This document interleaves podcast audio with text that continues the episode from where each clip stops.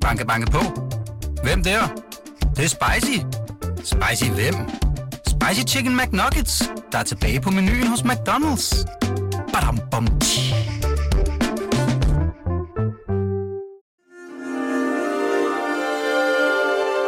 Du lytter til Weekendavisen. Her kommer Huxi og det gode gamle folketing med Huxi Bak. Rigtig hjertelig velkommen til endnu en omgang her i det gode, gamle Folketing. Vi har øh, en god del sager, vi skal forbi. Spændende ting, men inden vi gør, så vil jeg som sædvanligt lige åbne mødet og byde velkommen til mine tre gæster i dag. Rigtig hjertelig velkommen, Sten Gade. Tak. Rigtig hjertelig velkommen, Frank Dalgaard. Tak. Og ikke mindst også rigtig hjertelig velkommen til Karolina Maglita Meyer. Tak. Alle sammen forhenværende medlemmer af Folketinget for henholdsvis øh, Stens vedkommende SF, Frank Dalgaard. Vi er blevet enige om diverse. Men der er noget konservativt, kristen, kristendemokrater, løsgængeri, Blå blok. blå blok. Ja, præcis. Ja, Blue, diverse, blue, blue, diverse blå. og Karolina for de vedkommende alternativ. Yes. Og det er jo en af de ting, vi skal tale om. Jeg kan sige så meget som, at i dag vil vi komme forbi, øh, ja, kan man, kan man sige, en, en, en række ismer. Alternativismen, øh, øh, antisemitismen, og så, ja, vel sådan forbrugerismen på en eller anden måde. Vi skal i hvert fald vi skal snakke øh, grøn omstilling og plastikposer. Øh, og hvordan regeringen går og tumler lidt med det. Men øh, jeg tænker, vi starter med det sådan øh, mest betændte ord i virkeligheden, antisemitismen. Øh, I sidste uge var det 75-året for øh, krystallen, og derfor var øh, statsminister øh, Mette Frederiksen øh, i Tyskland. Der blev afholdt en ceremoni, og hun øh, sagde også ord herhjemme. Øh, og hun sagde blandt andet, nu skal jeg lige øh, finde mit notat frem, så jeg lige får citatet korrekt. Hun sagde sådan her. Jeg tror, der er en tendens til, når det handler om antisemitisme, at vi hurtigt har fokus på den yderste højrefløj på grund af koblingen til holocaust, nazismen, og det vi for eksempel så sidste år i Danmark. Men der er en grim antisemitisme i Danmark i dag, der ikke var der tidligere, på grund af indvandring. Og den udtalelse fik sådan lidt... Øh, jeg fik, fik folk op af stolene på begge fløje. Øh, Karolina, hvordan, øh, hvordan tolker du statsministerens udtalelse? Jamen, det fik også øh, mig op af stolen. Mm. Øh, jamen, jeg synes, det er, det, jeg synes faktisk, det er meget mere alvorligt, end man sådan lige end nogen lige mener, øh, at hun kommer med de udtalelser, som hun gør. Ikke at antisemitismen er alvorlig, fordi det er den jo netop. Det er jo et mega alvorligt begreb. Men at hun kommer med en påstand, som at det er indvandringen, der har, kan man sige, ført til mere antisemitisme i Danmark, uden overhovedet at kunne dokumentere det. For det er jo det, hun gør. Altså, det er jo en fortælling, hun skaber. Øh, hvor hun bruger noget så alvorligt som antisemitisme, øh, til på en eller anden måde at bringe et budskab til danskerne om, at, øh, at øh, indvandringen er farlig, og hun graver nogle grøfter her, som jeg synes, hun skal være, være meget, meget påpasselig med. Og, så, jeg, så jeg er jo altså, af dem, der mener, at, at når man som statsminister i Danmark skal samle et land og et folk, så skal man jo gøre det varsomt og, og, og med stor, kan man sige, omtanke. Mm. Det hun gør her er, at hun, at hun graver en grøft dybere, som allerede findes derude, nemlig mellem os og dem, danskerne og indvandrerne. Og hun gør det på et fuldstændig udokumenteret grundlag. Faktisk er det sådan, fordi så læste jeg nemlig op på det, tænkte jeg, hvad er der egentlig af dokumentation for hendes påstande? Der findes ingen undersøgelser i Danmark, som kan fortælle årsagerne, altså, eller kan man sige udløbende, af de antisemitiske handlinger, der har været. Man kan sige, Kirkegaard i Randers sidste år var jo nynazister, der stod bag det. Ikke? Mm-hmm. Der, det ved vi fra den enkeltstående episode, men der er ikke noget forskning, som kortlægger, hvem er det egentlig, der står bag de antisemitiske øh, øh, handlinger, der har været i Danmark. Så hun kan ikke komme ud med sådan en påstand, uden at det bliver en fortælling, som jeg tror, og det er der, hvor jeg bliver bekymret, at det bliver på en eller anden måde sådan en kynisk strategisk valg i forhold til at fortælle danskerne, uh, det er farligt derude, I skal endelig stemme på Socialdemokraterne, fordi vi vil gerne gøre landet trygt for jer. Altså, det er den, et Så det her er simpelthen det er ren politik. Jamen, jeg har det sådan lidt, når hun, når, hun, når hun siger det i et interview, og hun gentager det. Det er jo ikke bare sådan en slip of the tongue. Altså, det er jo ikke Nej, sådan, nej, hun, det- kom, den- altså, hun er gentager det flere gange igennem det her interview. Mhm. Det er fuldstændig udokumenteret. Så kan det ikke være andet end en kynisk strategisk, øh, kan man sige, handling fra hendes side. Sådan læser jeg det i hvert fald. Ikke? Og så Mm. kan man så komme ind på, det, er sådan, det kan vi måske gå ind på senere, men når hun så går ud og siger, at hun synes, at vi skal optage i Danmark, overveje at optage den her definition af antisemitisme, som er meget, meget kontroversiel, så synes jeg også, at det giver anledning til, at vi skal være meget bekymret for, kan man sige, hvor højredrejet Socialdemokraterne faktisk i, i, i realiteten er ved at blive her. Fordi det er jo det, der sker. Det her, det handler jo om, at det, hun signalerer, er, i mine øjne i hvert fald, vi skal passe på med at kritisere Israel. Ikke? Altså, den definition af antisemitisme, som hun henviser til, det er en definition, som i sig selv er ganske vag, men den har nogle eksempler nedenunder sig, hvor den prøver at give eksempler på, hvad vil det så sige at være antisemit. Mm. Og det handler blandt andet om, at hvis man kritiserer Israel for at være en stat, som har handlet, kan man sige, øh, på en måde, som er, er øh, racistisk eller forskelsbehandlende, så kan man blive anklaget for at være antisemitisk, hvis man kritiserer Israel for det. Det kan man altså med rette kritisere Israel for, fordi man har haft bosættelser og så videre, har det stadigvæk. Så, så når hun går ud og siger, at vi skal, vi skal optage den her definition i Danmark, eller, for, eller foreslår det, så ligger hun meget over til at en skarp, skarp højredrejning af vores forståelse af, kan man sige, hele den der Israel-Palæstina-konflikt, men i det hele taget øh, af en skilning mellem jøder og muslimer. Ikke? Mm-hmm. Så øh, jeg bliver mega bekymret. Jeg synes, jeg synes, det er øh, et skamløst brug af et meget, meget alvorligt begreb. Mm. Frank Dahlgaard? Overhovedet ikke. Statsministeren har ret. Uh, altså, der er, ingen, der er ikke behov for dokumentation. Har du dokumentation for, at det er usundt at trække vejret? Og, altså, det, der er jo et, et skitsma mellem muslimer, især dem, der rigtig er det, altså troende eller øh, fundamentalistiske, og så jøder, og især dem, der rigtig er det. Og de vil jo, øh, altså muslimerne vil jo kaste jøderne i havet ned i Israel, men der er jøder andre steder end i Israel, og konflikten mellem palæstinenserne og Mellemøsten og Israel har jo ikke noget med øh, antisemitisme at gøre. Øh, antisemitisme, det er for mig, hvis jeg forstår det rigtigt, had mod jøder, jødehad. Mm-hmm. Og ikke had mod Israel. Altså, der er masser af israelere, mig bekendt, som er imod den politik, der er flertal for i Israel, og som er hård med bosættelser, og som mm-hmm. Trump støtter i USA og sådan. Øh, og, og de er også øh, jøder. Så lad være at blande det ind i det. Statsministeren jeg bliver mere og mere glad for hende. Det er måske et problem, at jeg siger det. Men hun er ikke bange for at sige sin mening. Hun er ikke bange for at sige ting, som vi alle sammen ved er rigtige. Og nu siger hun, der er altså et problem. Det er ikke bare nogle nynazister, der øh, øh, går efter øh, jøderne og er antisemister. Det, der er også muslimer.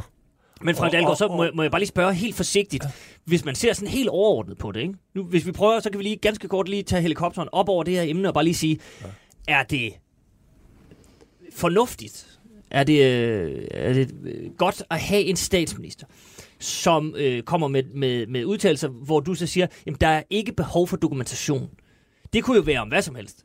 Altså det kunne være om, om den grønne omstilling, det kunne være om, om øh, finansloven, det, det kunne være om alt muligt, det kunne være om jøder.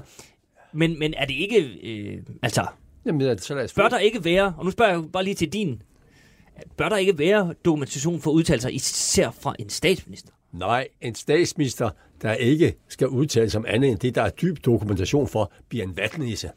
En politiker, der ikke tør sige sin mening og sin holdning, er en vatpolitiker. Og det er vores statsminister ikke, og det er jo men, men, men, men, men kan man sige, at man, man kan vel ikke som statsminister sige, at jeg har den holdning, det at, kan man. En statsminister, at, en politiker, at indvandringen er blevet stærkere. En det skal man vel en bakke op på en eller anden måde. En politiker kan sige hvad som helst. Det, det og, er korrekt, Frank Dalgaard, men er det godt? Ja, en politiker skal ikke være diplomat. Og men skal en statsminister ikke det? En statsminister skal da være politiker. Jo, men en statsminister det har Anker Jørgensen fattet, og, og det har forskellige andre fattet, og øh, det er ikke noget, men nu skal vi glatte ud. Øh, øh, længe leve øh, Mette Frederiksen, som også øh, fik sagt nogle ting til Trump. Det ærger mig, hun ringer over til ham, og det blev udlagt som en undskyldning. Hun skulle jo simpelthen have sagt, du er ikke velkommen her. Alle andre amerikanere, men lige dig gider vi ikke. Så var hun det var også... sikkert gået. ja. Så har hun i hvert fald ikke været diplomat. Det vil du godt blive enige om. For jeg siger bare, hvad skete der i 2015? Med, øh, hvor det, og det var en øh, muslim, der virkelig var troende muslim. Du hensyder til, til krudtønden ja, og, og mordet på Dan ja, Sand foran ja, ja, øh, den jødiske ja. synagoge. Det er ikke nogen dokumentation, det er ikke noget statistik, men det er et eksempel. Vi kan ikke bedrive politik på eksempler. Det er jo, det, der, det, kan det er lige godt. præcis det, der er, en hver ved, at, at de, de uh, troende muslimer er negativt indstillet over for jøderne.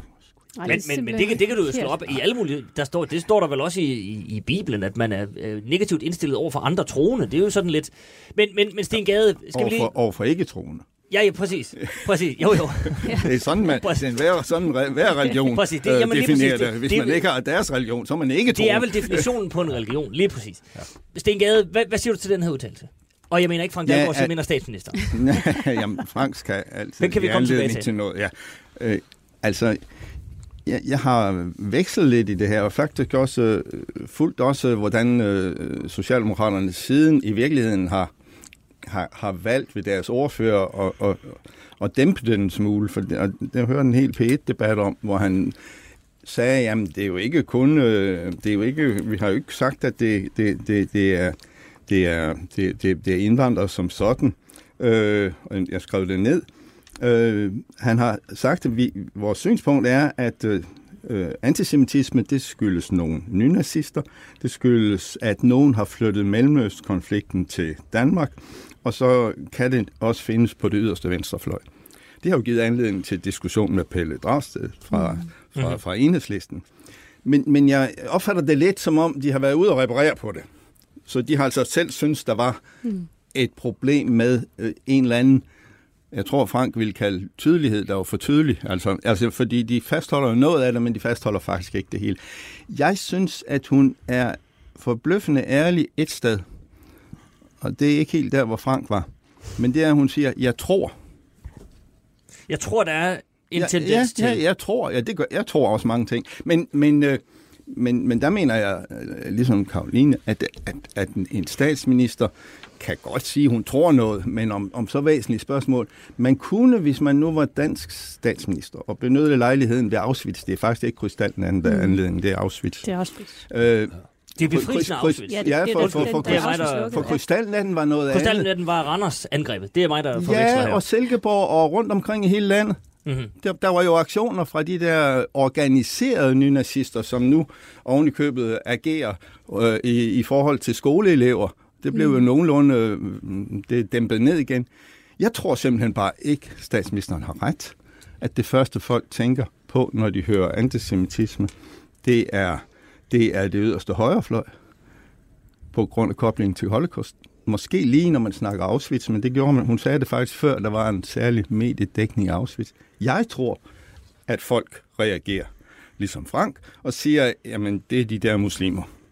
Men, men det ved jeg jo ingenting om, men ligesom hun heller ikke ved, om det er rigtigt, at folk ja. reagerer sådan. Jeg tror ikke, hun har ret i sin, sin, sin grundhistorie. Jeg, jeg, jeg, øh, jeg vaksel, vekslede lidt i det, for min første reaktion var, at jeg var, jeg, jeg, var, jeg var lidt forbandet over, at, at, at den blev sådan øh, markeret på den der måde, som så ud, som om det kun var indvandringen. Mm. Og indvandringen er også et sindssygt upræcist begreb. Præcis. Altså, det, det, det, det, det, det, jeg synes, det er utilstedeligt at sige indvandring. Altså, min kone er norsk. Altså, altså hvad er indvandring? Øh, er det de slemme mennesker, der er indvandrere? Nej, der findes i det muslimske miljø nogle yderliggående mennesker. Ikke fordi de er troende, Frank, fordi det er jo ikke noget med. Altså, der, der er jo millioner, milliarder af troende muslimer, der ikke kunne finde på øh, at, at gå hen og skyde en, en, en, øh, en, en, en jøde øh, i en synagoge. Altså, og, og, og, så, så, så det har jo ikke noget med, om de er troende, det har noget at gøre med, om, om de er så radikaliseret. Og det findes i, øh, i, i nogle af, af, af indvandrermiljøerne, også i Danmark. Ja. Og de er jo ind- og de er jo indvandrere. Nej, jo, jamen, det er jo ikke det, hun siger. Indvandringen. Ja, ja. Nej, nej, men vi kan jo diskutere, men, men nu her er jo en diskussion, hvor man er nødt til at, at gå ned i, hvad der er sagt, hvis man skal tage den her diskussion. Øh, og jeg synes, det mest karakteristiske, der er sket i de senere år, altså, der var 2015 med, med, med, med mordet øh, i, øh, i synagogen, som, som, er meget, som er meget skræmmende. Det er meget skræmmende. For det var for at slå jøder ihjel. Øh, øh, og det har vi så heldigvis ikke set mere af i Danmark siden. Men det er enormt skræmmende. Det næste, det er, at jeg synes, det er skræmmende, at vi er ved at få åbne nynazistiske grupper. Altså, jeg blev meget overrasket over for rigtig mange år siden, da jeg kom i Folketinget første gang, og det er jo altså, om ikke 100 år siden, så i hvert fald rigtig mange år siden, at jeg faktisk mødte folk, som hvis man stod og snakkede med dem på tovandshold ude på gaden, sagde, jamen, jamen jeg er også en slags nazist. Det havde jeg jo ikke set, for de havde jo aldrig været i medierne og sådan noget, så det var jo ikke noget, jeg vidste sådan set de fandt det, så fandt ud af, at der var sådan nogle forskellige kollektive, det lyder sådan venstreorienteret, men altså folk, der boede sammen på lidt øh, gårde, der lå lidt langt væk og sådan noget. Men nu er det jo mere i det åbne.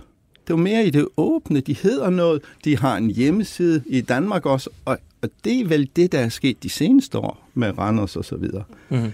Øh, fordi Randers er ikke bare Randers og nogle gravsten. Randers er, at vi har fundet ud af, at i det åbne landskab, der er der helt hvide, helt forfærdeligt hvide mennesker, som mener, at fordi de er hvide, øh, så er de også antisemitter. Mm. Frank Dahlgaard, helt kort, altså, øh, hvis man skal, nu, nu har vi siddet og, og hakket lidt i sådan øh, øh, ordene, simpelthen ned til, om Mette Frederiksen tror, eller hun ved, kan hun begrunde noget af det her. Øh, bør der ikke være, jeg ved godt, du lige, du lige talte imod det, men bør der ikke være en eller anden lille bitte grad af diplomati, også sådan internt, øh, hvad skal man sige, øh, nationalt, når statsministeren stiller sig op og siger noget, og, og, og er, det ikke, er der ikke en fare for, at det ender i sådan et underligt... Øh, øh altså hvis man fulgte nogle af de der... Øh, hvad skal man sige, kommentarer, som Pelle Dragsted og andre er, er, er kommet ud i, så bliver det jo også en meget lang tråd, som, som, bliver sådan, som ikke rigtig altså ender nogen steder, og i hvert fald ikke løser noget, fordi det bliver sådan lidt, om det er din skyld, nej, det er jeres skyld, det er din skyld, det er jeres skyld. Mm. Bør statsministeren ikke netop være den, som ligesom sig, kommer med, med, med en lidt bredere bemærkning om det her? Siger man, altså antisemitisme er jo selvfølgelig et problem, og det skal vi gøre noget ved uden at prøve at, at udpege en enkelt kilde til den antisemitisme, når, når det med al tydelighed viser, at der er antisemitisme i begge lejre, og måske altså også flere steder end begge lejre. Det er jo sådan desværre en bred vifte. Øh, jo, men jeg vil stadig fastholde, at en statsminister ikke skal være diplomat, øh, og, og, og godt kan komme med skarpe udtalelser en gang imellem. Det her er jo ikke nogen skarp udtalelse. Og det her er jo ikke, at hun fornægter øh, øh, nynazismen, og der er jeg helt enig med, med Stengade, det er meget ubehageligt, og det er meget ægelt, og vi ser det i nogle af Østlandene, men vi ser det altså også Vi er begyndt at se Danmark. det også, ja. Og det, altså, der er ikke noget for mig, der er værre end nazismen. Men det, hun, altså det, det, det taler hun også, men hun siger hun, der er også noget andet. Og om hun lægger det ud, som om det er venstrefløjen med muslimerne, det er sådan opfatter det ikke. Det er, nej, begge, det er nej, begge det... to. Ja, højrefløj er den enkelte ja, ja, slags. Ja, det siger, altså, hun, altså, det siger, jeg, det siger hun også. Ja, okay, det ja. siger hun også, men hun gentager flere gange i et interview, at det er indvandringen, og hun, og hun peger også øh, på venstrefløjen. Altså, der er en, som jeg læser det, en klar politisk, et klart politisk signal i hendes udtalelser, som er meget, kan man kalde det, højreorienteret. Ikke? Det vil jeg mene, altså i forhold til en kritik af, øh, af, af indvandring, en kritik af venstrefløjen. Så vil jeg bare sige en ting. Det, man der kan i hvert fald kalde, hvis jeg bare lige må, må til en parentes til det, man kan, det, om det er højreorienteret eller venstreorienteret, det er jeg sikker på, at du kan diskutere med statsministeren, men det er vel en understregning af den hårde og faste udlændingepolitik, som man har valgt at det er føre. Det, at man det, ligesom... det er jo det. Det er jo, det, er jo, det er jo en cementering af udlændingepolitikken, og så er det jo på en eller anden måde også en støtte til en meget israelvenlig øh, retorik og politik, som i høj grad også, kan man sige, man kan associere med USA, og i den forstand jo højorienteret. Sådan læser jeg det i hvert fald, for hun siger nemlig, vi må aldrig glemme, vi skal altid stå på Israels side, vi må aldrig glemme, Israel er en demokratisk stat, og bare så lidt, ah, demokratisk og demokratisk. Der er forskellige rettigheder, alt efter hvad man er, mm. hvem man er i Israel. Altså, jeg vil næppe kalde det, man kan sige, ja, de har demokratiske valg og sådan noget, men, men den historie, de står på, er i hvert fald ikke demokratisk, vel? Så jeg synes, hun har et budskab her, som faktisk gør mig bekymret for. Man kan sige, nogle gange, og nu det her havde jeg sgu aldrig troet, jeg vil sige i åben radio, nu gør jeg det alligevel. nogle gange kan jeg næsten ønske mig Lars Lykke tilbage. Men, og det er ud fra, fra en optik, der handler om, at ja, han førte en kritisk indvandrerpolitik og en, og en højorienteret, kan man sige, øh, i hvert fald på, på det her område, øh, politik, altså retspolitikken eller, ret, eller indvandrerpolitikken også, fordi han var nødt til det, fordi han havde DF, der stod og piskede ham. Ikke? Øh, Mette Frederiksen gør det altså egen vilje. Altså, det her er jo, kan man sige, øh, den gamle regering om igen, og lidt endnu værre. Og hun gør det egen vilje. Der er ikke nogen, der står og pisker hende. Men bortset fra, at der vel står alle de vælgere, som på et tidspunkt yeah. hoppede fra Socialdemokratiet over til Dansk Folkeparti. Det er klart. Så hun er vel også Ja. Jo, jo, til jeg det. ved da, det er da det. Men jeg jeg tror ved da da- helt klart også, bare lige for at gøre det færdigt, det ved jeg da godt, det er det, men måske skulle hun begynde at tænke på, at hun har en socialdemokratisk vælgermasse, som kan falde fra, hvis hun kører for langt ud til højre. Så du er i virkeligheden øh, uenig med, med Frank Dahlgaard så langt som, at Frank er glad for, at hun siger, hvad hun mener, men du tror simpelthen ikke, hun siger, hvad hun mener. At hun er sådan, at Nej, det er, nej, jeg, jeg, jeg, jeg, altså, det er fordi, det står i drejebogen. jeg skal tror, det er en sige? blanding. Jeg tror, det er en blanding. Jeg tror, det står i drejebogen, og så tror jeg sådan set også, at hun måske er en socialdemokratisk politiker, som ligger meget langt til højre på den skala af socialdemokratiske politikere, der findes.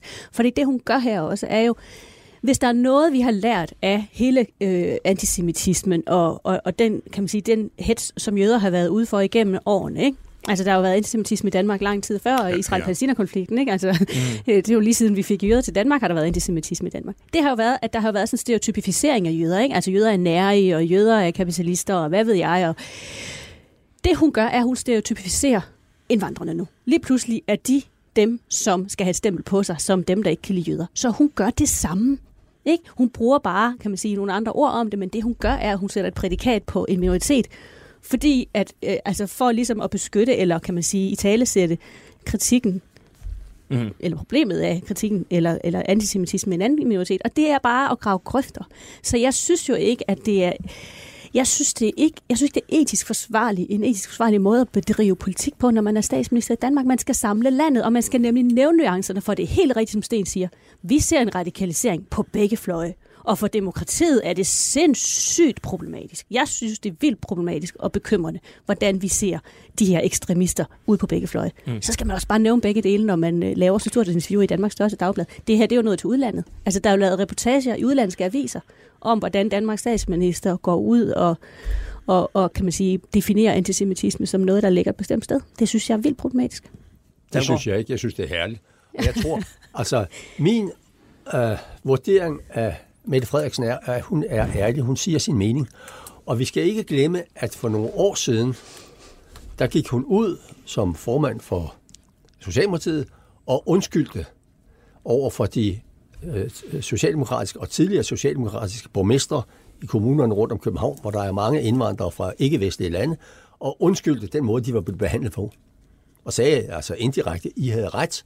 Der er, der er problemer i forbindelse med indvandringen af ikke-vestlige, fra ikke-vestlige lande, og øh, vi- vi, vi fik jo lukket munden på jer ved at kalde jer racister, nas, øh, racister, og det, hun undskyldte fuldstændig. Og det tror jeg kom fra hjertet. Det er ikke kynisme, det er ikke øh, Lars Løkke Rasmussen, og nu skal vi øh, have flere vælgere tilbage. Hun mener det. Hun har set, det var en forkert politik, de følte, førte. Så, og det der med den ene fløj og den anden fløj, nej, både de ekstremistiske øh, muslimer og nynazisterne, de er langt ude på højrefløjen, og langt tilbage i tiden, og de er primitive, de er forfærdelige, og det har intet med venstrefløjen at gøre. Mm-hmm. Kvinde havde og alt muligt andet. Altså, vi er langt tilbage i middelalderen. Den gade, du havde den? I, ja, altså, nu har vi snakket længe om, om et citat, og det har vi jo faktisk også i Danmark et stykke tid her. Øh, men altså, jeg tror måske, hvis man ser det lidt i sammenhæng med andre, med andre udtalelser i, i et stykke tid her, så synes jeg, at Karoline har ret i det der med, at, øh, at, at det er jo ikke sikkert, at det bliver ved med at være sådan, men der er altså en tendens til, i, i, også i Mettes udtalelser, at have det der også og dem. Mm. Øh, og det er altså dem, er, er, er, er, er, er, meget ofte, og stort set kun, så vidt jeg kan se, altså netop øh, i indvandrermiljøerne. Mm. Øh, og nogle gange er hun mere fornuftig udtalelse, og nogle gange lidt mindre, men det er, men det, det, og det mener jeg faktisk, der mener jeg faktisk, at en statsminister har en opgave. Ikke? Øh, netop når vi er i en polariseret, øh, polariseringssituation på, på det her, så, så er det lidt en opgave at, at, at få folk til at se, okay, også det vi sidder og snakker om, faktisk også det du siger, Frank, altså at, at der, er, der er virkelig nogen, vi skal være bekymrede for på flere fløje. Det, det er faktisk, synes jeg, en opgave for en statsminister. Og jeg mener ikke, det er det samme som, at man ikke øh, øh, kan kunne have den, en, en, en, en, det, de kalder en, en stram øh, udlændingepolitik. Det er ikke, fordi jeg øh, behøver at være enig med den, det er ikke det. Men, men man kan faktisk sagtens have det, og samtidig have det, mod, det andet budskab om, at vi vil ikke have sådan et samfund, der er bygget op sådan. Jeg synes også, der er optrækning, nu snakker vi jo så lidt om nogle af de andre ministre og så videre. Altså, jeg synes for eksempel, jeg har fulgt øh, ham, ham nøje til det er meget interessant, at han har det område, og jeg har faktisk aldrig hørt ham endnu sige noget absolut negativt om, om indvandrere som sådan. Og, og det er jo, altså står virkelig i skærende modstrid til, til, til Støjberg, mm. øh, som jo kun kunne definere, kan man sige, en stram udlændingepolitik ved også at tale negativt om folk. Øh, men jeg synes, at øh, Mette har en, en, en, en, en fli af, af den der forkerte øh, linje, og der mener jeg, når hun er statsminister, så mener jeg altså faktisk, at hun har en, en opgave her, som hun er den, der kan løse, hvis vi forstår, hvad jeg siger. Mm. Altså, altså fordi det der med at have fået de der øh, kæder der, det giver jo altså en mulighed, som meget få andre har. Mm.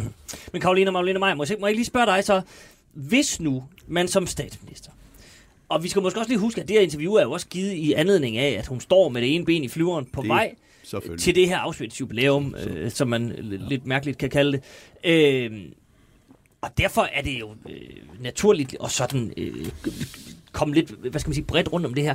Altså, vil man ikke, og det er jo ikke sikkert, at det, det vil være dig med nogen andre, så vil sige, men hvis hun ikke havde nævnt indvandring, og jeg ved godt, du siger, at det skal være nuanceret, men hvis nogen ikke havde nævnt det, og hun nævner sådan set også nazismen og så videre, mm. ikke? og holocaust og, og Randers, hvis nogen ikke havde, havde, havde, havde gjort det, havde, det så ikke, havde, vi så ikke, havde der så ikke siddet nogen andre og råbt, jamen det øh, var også for dårligt. Og altså i virkeligheden er mit spørgsmål, er det ikke, hvorfor er det ikke okay, at hun bruger det sådan politisk kynisk. Altså hun er politiker. Hun skal drive politik på, på det her. Det gør man jo på, på rigtig mange parametre. Men hvor, hvorfor er det, at det her det er i overkanten? Fordi at hun øh, bærer ved til det bål, der handler om, at vi har en, en, øh, en eller anden form for hets, eller i hvert fald, øh, at vi udstiller vores muslimske mindretal i Danmark øh, på en måde, som ikke altid hverken er rigtigt eller fordelagtigt. Øh, og, og når jeg siger, at det ikke er rigtigt, så handler det ikke kun om det her. Det handler også om, at, at man igen og igen peger på, at når man muslimerne kommer igen på arbejdsmarkedet, de er dårlige til at uddanne sig, hvad ved jeg, og alle, hvis du kigger på alle, alle data, så vil du se, altså på mange områder har de unge øh, etniske ikke-danskere, kan man sige, overhalet de danske unge i forhold til mm. uddannelserne. Ikke? Det har de faktisk gjort rigtig mange steder. Og deres arbejdsindsats, eller deres arbejdsmarkeds øh, hvad kan man sige, procentdel stiger hastigt. Meget, meget, meget hurtigere end danskerne gør. Så, så det er mere for at sige, at hun, hun, hun, bærer, hun, hun bærer simpelthen brændende til det bål, der handler om, at, at vores muslimske mindretal ikke vil Danmark. Og det passer jo ikke. Altså, jeg oplever, at, at, øh, at vi har nogle udfordringer i nogle miljøer. Ja, det har vi. Men når man ligesom i tale sætter det som sådan en eller anden kategorisering af et mindretal, så, så vil man skabe krøfter. Så gør man det, fordi man ønsker at skabe krøfter. Og det gør man, fordi man vil gerne have, at der er nogen, der stemmer på en næste gang. fordi at, mm. så kan man jo måske løse med, eller øh, hjælpe med at løse de problemer, der er derude. Så det bliver jo en fortælling, man selv skaber. Ja, jamen, ja. jeg tror også til en vis grad, hun mener det, og der tror jeg nemlig faktisk, der er enig med dig, det sagde jeg jo også før, jeg tror til en vis grad, at hun faktisk mener, jeg tror, hun er ude på den fløj i Socialdemokratiet, som er meget tæt på Dansk Folkeparti. Og, og det tror jeg handler om, at hun simpelthen siddet i alt for mange år inde bag nogle meget tykke mure og trænger til at komme ud i virkeligheden og se, hvordan vi andre faktisk lever livet forholdsvis i fred og fred. Og, Men hun, hun kan jo også læse, altså nu, jeg læste i sidste uge, der er, jo, der er jo et par imamer på Nørrebro, som har sagt, at altså, der er problemer med antisemitisme. Jamen, selvfølgelig er der. I, visse miljøer. Det er der jo. Det er der jo. Der er masser af jøder, som har lavet eksperimenter, jeg tror der også er flere her på avisen, som tager, prøver at tage en kalot på og gå ned gennem Nørrebro. Og sådan noget. Det, det, er heller ikke altid. Nej, nej, det, så, får altså, du der, der er jo, øh... så får du din dokumentation for, ja. Ja, ja. det er rigtigt, hvad Absolut. statsministeren siger. Men jeg, jeg, jeg siger heller ikke, at der ikke er problemer. Det, sagde, det har jeg ikke sagt på noget tidspunkt i det her. Jeg har bare sagt, at når man går ud og kommer med så bestandt en påstand, så må man kunne dokumentere det. Ikke? Fordi når hun siger, der er problemer i nogle muslimske miljøer, der er problemer i nogle nynazistiske miljøer, der er problemer i nogle højre-venstre radikaliserede miljøer, ja, det kan vi alle sammen her rundt om bordet ikke til. Det er vi enige om, det er der. Men man kan ikke gå ud og gentagende gange i et interview sige, det er også på grund af indvandring. Fordi jeg er enig med dig i, hun sidder med benet i en fly, hun skal ned til Israel, og hun, hun er travlt. Men hun gentager det flere gange. Altså undskyld mig, men, men, men det gør man altså ikke, hvis det er et eller andet, man bare lige kommer til at sige. Men hun har jo en kæmpe chance, fordi hun er statsminister. Ikke? Hun kan jo godt, øh, jeg vil sige ikke, hun skal ikke reparere på den her, hvis hun benytter lejligheden øh, til også at få fortalt noget om, om, øh, om indvandrere på en lidt anden måde, end, end, end den mere stereotype, hun har valgt der. Ikke? Mm. Det, hun har jo chancen, så hvis jeg nu var spindoktor, så vil jeg sige, uh, sæt uh, lige Martin Rossen lige lidt til side uh, et par dage, og så, og så, og så, og så, og, og så prøv at, at, at finde en formulering, som på en måde også fagner alle de tusindvis af indvandrere og muslimer, som hader inderst inde de der grupper i deres egen, øh, også blandt muslimer, Jamen, hvornår som er... siger de det? Hvornår siger de det? Hvornår siger de ordentlige, du kan ikke sige de. fredelige Du kan ikke sige muslimer? Hvornår siger de fra over for ekstremisterne? Jamen, det kan du ikke sige, du kan ikke sige de. Jamen, hvad er dit, hvad er Hvem er de? hvad er det, de? du forlanger herfra? Hvem er det, du vil have? Det er indvandrere fra muslimske lande, som opfører sig ordentligt, som tager uddannelser, som får job, men som ikke siger fra, og det er vist 100 procent, over for det, der Jamen, kommer vil fra... du have, at de skal stå frem i medierne? Er det det, Ja, du hvad er mener? det, Fordi der er der tusindvis, tusindvis af dem, som, som, som, som er imod det. Ved du hvad, de er skolelærer, de er læger, ja. øh, de er alt muligt Hvorfor i er det det her dig og mig heldigvis. og andre, der skal stå frem? Hvorfor, hvorfor er der ikke nogen muslimer, der står frem? Men, men, men må, må Ja, det hele, der- hele det den er der, må, må lige sige, den, hele den der, øh, hvem der skal stå frem, hvornår? Den, der tiger samtykker. Jo, men Frank, så, tam, så var du ude og sige noget, da ham der øh, Tossen skød nogle øh, muslimer i, i Australien. Det, det der med, at alle skal undskylde på, hvis der er nogen, der bare... Altså, jeg undskylder heller ikke for, for alle rødhårede, der gør noget. altså, det er jo ligesom... Det, det, det kan hurtigt blive en, en lidt mærkelig diskussion, Jamen, jeg, kan godt selv Frank, besvare, jeg kan godt selv besvare mit spørgsmål. Frank, det er næsten Det- tvivl om, du kan. det er Jamen, de vil gerne tilpasse det hurtigt. danske samfund, og de vil ikke rodes ind i det der. Og så, hvis de står frem og kommer fra et muslimsk land, og de er måske også muslimsk troende, men på en, han har sagt, ordentlig måde, så får de altså problemer, så kan de blive truet af ekstremisterne. Men Frank, det- det- det er Derfor det er undlader de det er vel no- fordi, no- at de- Og så er demokratiet truet. Ja, nogle steder er det sådan. Nogle steder er det sådan, og det er det, der skal tages afstand fra. Men det er jo ikke sådan alle steder overhovedet. Altså, det er det jo ikke. Altså, Godt. Prøv, jeg, har lige, jeg vil bare lige stille sidste spørgsmål, og Frank, så, så kommer vi også lige væk fra det der. Det er ked af. Det, det må vi samle op en anden dag. Det jeg bare lige vil spørge om, sådan, og Sten Gade, den er til dig, sådan helt... Og nu ser vi sådan politisk kynisk på det. Du sagde det her med, at, at øh, og, og Karolina nævnte øh, Lars Lykke før. Der havde man lidt sådan en kombo, der hed, at statsministeren Lars Lykke, det er i hvert fald min analyse, du må I rette mig, hvis jeg tager fejl. Lars Lykke var sådan relativt øh, blød på indvandrerområdet. Det var aldrig ham, der var ude og sige noget hårdt. Han havde jo, det var, havde han jo også selv udnævnt hende til, Inger Støjberg som værdikrigeren. Det var hende, der var ude og, og tale hårdt, og det var hende, der tog de hårde øh, beslutninger til det. Hun sad med det hårde. Ligner det ikke et billede, at man har, man har set og lært den lektie af den tidligere regering, og så har man lige vendt bøtten, at man har en statsminister, som tegner projektet, som er hård, kommer med de her øh, nogle gange lidt unuancerede udtalelser, tegner retningen, og så har man på området en minister for udlændinge og integration, Mathias Tesfaye, som er den der lidt mere øh, afbøjende, den bløde, som formulerer sig lidt mere øh, diplomatisk og siger, nå ja, og sådan sådan, og bum bum, og nu må vi også lige se på det. Men at det er samme mekanisme ved du hvad, det, det, det er for avanceret for mig. Altså, jeg tror ikke, jeg vil egne mig som spindoktor helt alligevel. Det tror jeg heller ikke, det. Men det taler til din men, ære. det, men det er jo spindoktor-snak, du siger der. Jeg tror Øh, ikke, det kan, jeg, det- jeg, men tror jeg ikke, tror det ikke, det. er helt Nej, sådan. jeg tror heller ikke, jeg det tror ikke, det er helt sådan. Jeg, jeg tror, vi oplever en statsminister nu, som, ja, og der er jeg jo igen enig med dig, Frank, vi oplever en statsminister, som rent faktisk mener, hvad hun siger. Det er også et godt strategisk arbejde, fordi, men Jo, på den jo. måde tror jeg ikke, det er særlig svært for hende at få, få strategien til at passe med Men hendes kunne man så ikke forestille sig, at man også har en udlændingeminister, ved som, som siger, hvad han mener, og derfor er en lille smule blødere på på det her? Jamen, jeg tror, at... at Ej, jeg, jeg er blevet kyniker, jeg sidder jeg- her i snart Ja, otte år. Det kan er være, det. Ja, men du elsker jo også at, be, at, at fremstille al politik som kynisme. Det gør og, jeg og, det, og det er det ikke, men noget af det er. Sådan er det jo. Måske er han bare lidt mere nuanceret. Altså, måske er han bare, kommer han, har han bare en baggrund, som også gør, at han har været ude. Altså, han kommer Mm. jo fra Albertslund, bor i Albertslund. Altså, han, han har måske... Han er jo selv øh, halv i ja, ja, Etiopien. Der, ja, altså, altså, så, så, så, han har måske bare en mere nuanceret holdning Men, til men det er jo ikke, han fordi hans øh, forslag er, er blødere end den tidligere regering, så jo, det er det på nogle punkter, men stort set er de jo ikke det. Det er jo ret skrappe forslag. er så det er jo, han er jo skrappe forslag, men, men, men, men det er jo bare det der med at tale ned til folk. Mhm. Mm-hmm. Det, er, jo- det er jo der. Øh, og- men jeg tror da, hvis, ja, hvis Mette sad her, så tror jeg virkelig ikke, hun ville kunne lide den diskussion om, om at, at der i hvert fald kan være nogen, der synes, hun taler ned til folk. Mm. Jeg vil sige så, at der jo altid er en stående in- invitation til statsministeren til at deltage i det gode gamle folketing, selvom hun ikke er trådt ud af det almindelige folketing. Men der har vi en særlig stol til siddende statsminister. Der kan man altid dukke op. Kære Mette, du skal... Du ring, eller du behøver ikke engang at ringe, du kan bare dukke op. Altså, der, der, hvis du står og prikker ud på ruden, så kan Du jeg får love dig- min stol der, så, så, kan jeg du får stå. i hvert fald min. Så skal, jeg nok, så skal jeg nok stå op. Der er slet ikke noget der. Podcasten er sponsoreret af Maxus, som netop er lanceret i Danmark med 100% elektriske biler med moderne teknologi og højt udstyrsniveau. Find din forhandler på maxus-danmark.dk Kære venner, vi skal videre til, øh, til et nyt emne, og apropos hvad Sten lige sagde, at, at ikke al politik er kynisme. Så øh, skal vi nu lige vende alternativet. Øh, Karolina, som du kender indgående, Ja. og som de her, øh, tænker jeg også kender sådan nogenlunde øh, godt, om ikke andet så fra medierne. Og spørgsmålet er i virkeligheden, om, om alternativ sådan er holdt op med at være alternativ, om kynismen også er slået lidt ind i det parti. Man skal nu have øh, ny leder. Uffe Elbæk har meddelt, at han træder tilbage, og det gør han 1. februar, sådan officielt, men han er vel sådan, altså, processen er jo i gang. Sådan er det med sådan nogle udmeldinger. Øhm, og der er seks kandidater. Øh, Mira Blok, Rasmus Nordqvist, Teresa Scavenius, Sascha Faxe, Josefine Fock og Rasmus Fode.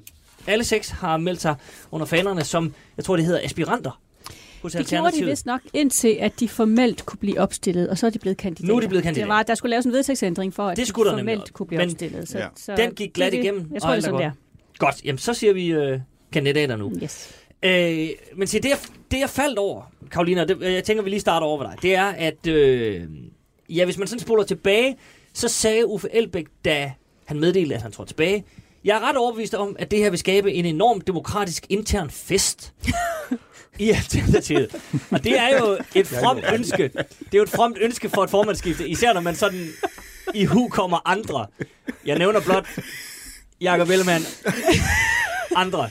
Det, jamen, jeg, jeg tror, at reaktionen her i studiet er betegnende for Han er jo ret. hvor realismen Det er jo ret. Men lad os, prøve, lad os prøve at se på den fest, der så foregår nu.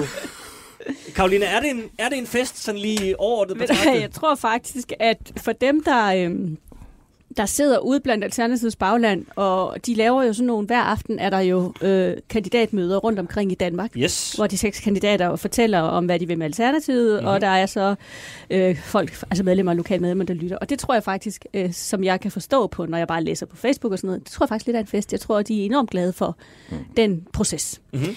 Så kan man så spørge, øh, har det været en fest rest, hele forløbet sådan overordnet set? Nej, næppe. Altså, øh, det gik jo ikke lang tid før, at, at, at der begyndte at komme nogle, nogle små problemer med, med øh, kan man sige, nogle af dem, der opstiller som formand, historier i pressen. Nu er der kommet den her nye bog, øh, Ufo mod magten, som også øh, peger på, at, Mhm. mm-hmm. at det ikke altid er en fest i Alternativet. Det har jeg også selv oplevet. Øh, så så øh, så, altså, selvfølgelig skal han sige, at det bliver en fest, fordi det er Uffes retorik, Ja. og det ligger til ham, og det skal han have lov til. Men i virkeligheden er det jo en benhård kamp om at blive Alternativets næste formand, mm. og det er bestemt ikke uden, at der også bliver spidset nogle albuer en gang. Men, men det er bare det, jeg mener. Er det ikke... Og det kan jo være, det er mig, der har en, en udefra kommende opfattelse af Alternativet. Men netop er det Alternativet var dem her, som ville forandre hele den politiske proces. Og dermed også, at, at det ikke skulle være albuer og benhårde processer at finde en leder. At. Ja. ligesom sagde, nu, nu fagner vi lige. Jeg kan ikke svare på det andet end altså, at sige, måske er det simpelthen, øh, når det kommer til stykket, og virkeligheden banker på, så er det et kapløb, ligesom alle andre kapløb her i verden. Og et kapløb vinder du altså ikke, hvis du ikke spidser blyanten. Og det tror jeg, de har gjort. Øh, og lige nu er der bestemt øh, blevet spidset nogle blyanter rundt omkring, og også nogle medlemmer, der jo har været ude og faktisk i et åbent brev og kritisere en af kandidaterne offentligt og sådan noget, så der er bestemt blevet spidset Mhm. mm-hmm. både hos kandidaterne og hos nogle af medlemmerne. Ja, det, altså, jeg, jeg regner med, at du hentyder til uh, Teresa Scavenius, Ja, som, som, som jo, stiller op i Nordsjælland, hvor der sådan var, var 14 fra øh, baglandet deroppe, ja. Ja. som skrev. Jeg tror faktisk først, det var et internt sådan, øh, brev. Nej, de har det her, der hedder Dialog, øh, som er et internt forum, men alle kan sådan set gå ind på det. Okay, så mere så- internt er det ikke. Nej, okay.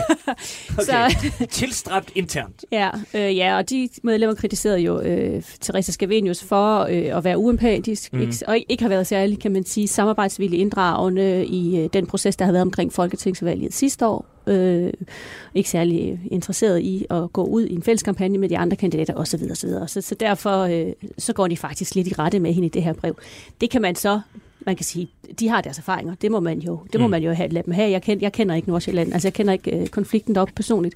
Men det, jeg lagde mærke til, som jeg synes er interessant, det er, at den måde, hun vælger at reagere på det på, var jo, at hun så skriver et, en opdatering på Facebook, hvor hun skriver, jeg kan forstå, at der er nogen, der synes, jeg er uempatisk. Så her er der en kattevideo. og så lægger hun sådan en video op af en kat. En lille, En lille kat. kattekilling, En lille som kattekilling. var vældig sød. Og, og, og det er jo interessant. Altså det er det interessante. Fordi det hun gør er, at hun prøver ligesom, hun er, hun er sådan lidt badass, ikke? Nu skal I ikke komme her og tro, at jeg bare er sådan en, der lægger mig ned, og øh, I skal ikke komme og, og sige til mig, at jeg ikke er empatisk, det er jeg, bum bum. Ikke? Altså hun prøver at være sådan lidt den der, sådan lidt mere hardcore figur. Mm. Problemet er, og jeg tror, at det havde fungeret i Liberal Alliance, faktisk, hvis, jeg, altså, hvis vi havde været over i nogle andre politiske øh, miljøer eller segmenter. Så vil man tænke blandt medlemmerne, åh, oh, det er cool, ikke? at hun reagerer på den måde. Problemet er, at Alternativets bagland ikke synes, det er sjovt. Alternativets bagland synes, at det er kan man sige, hvad hedder sådan noget, arrogant, at man reagerer på en kritik på den måde. Og derfor tror jeg faktisk, at når hun vælger at reagere, som hun gør der, så tror jeg, at hun har skudt sig selv en lille smule i foden på det. Nu må mm. vi jo se, hvordan det går på, på, på lørdag.